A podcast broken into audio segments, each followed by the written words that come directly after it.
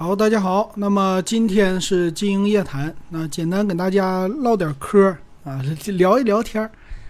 老金这个节目哈，音频的节目是半个多月吧，半个月没有更新了，然后视频的节目我一个月没更新了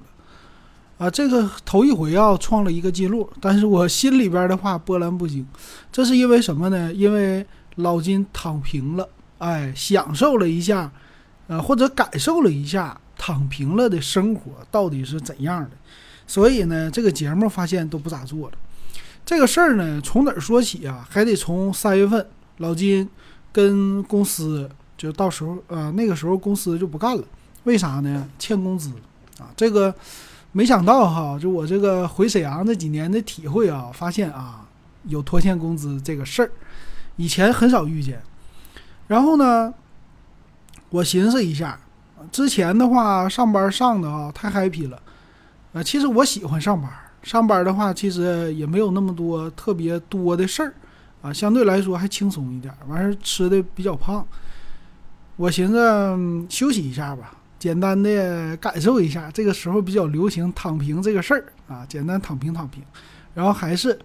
寻找一下我到底想要什么啊，寻找一下不能说人生的真谛啊，就是工作的真谛这些的。所以呢我就辞职了，之后呢到3月中旬吧，3月中旬到现在，这是7月中旬或者7月底，差不多是快4个月了。这4个多月的时间呢，可以说做了很多事儿，然后在这个过程当中，我就想给大家简单的聊一聊这个躺平以后的这样的感觉哈。因为这一段时间的话，很多人都感觉这经济不好，然后经济不好呢，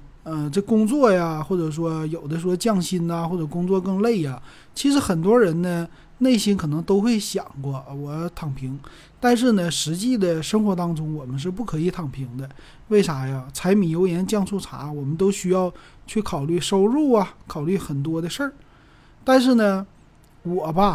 我当时想的想法非常的简单。其实老金这个人呢，我就觉得我是一个比较简单的人，有的时候也一根筋啊，想什么事儿想的非常的简单啊，这样的话其实也挺好的啊。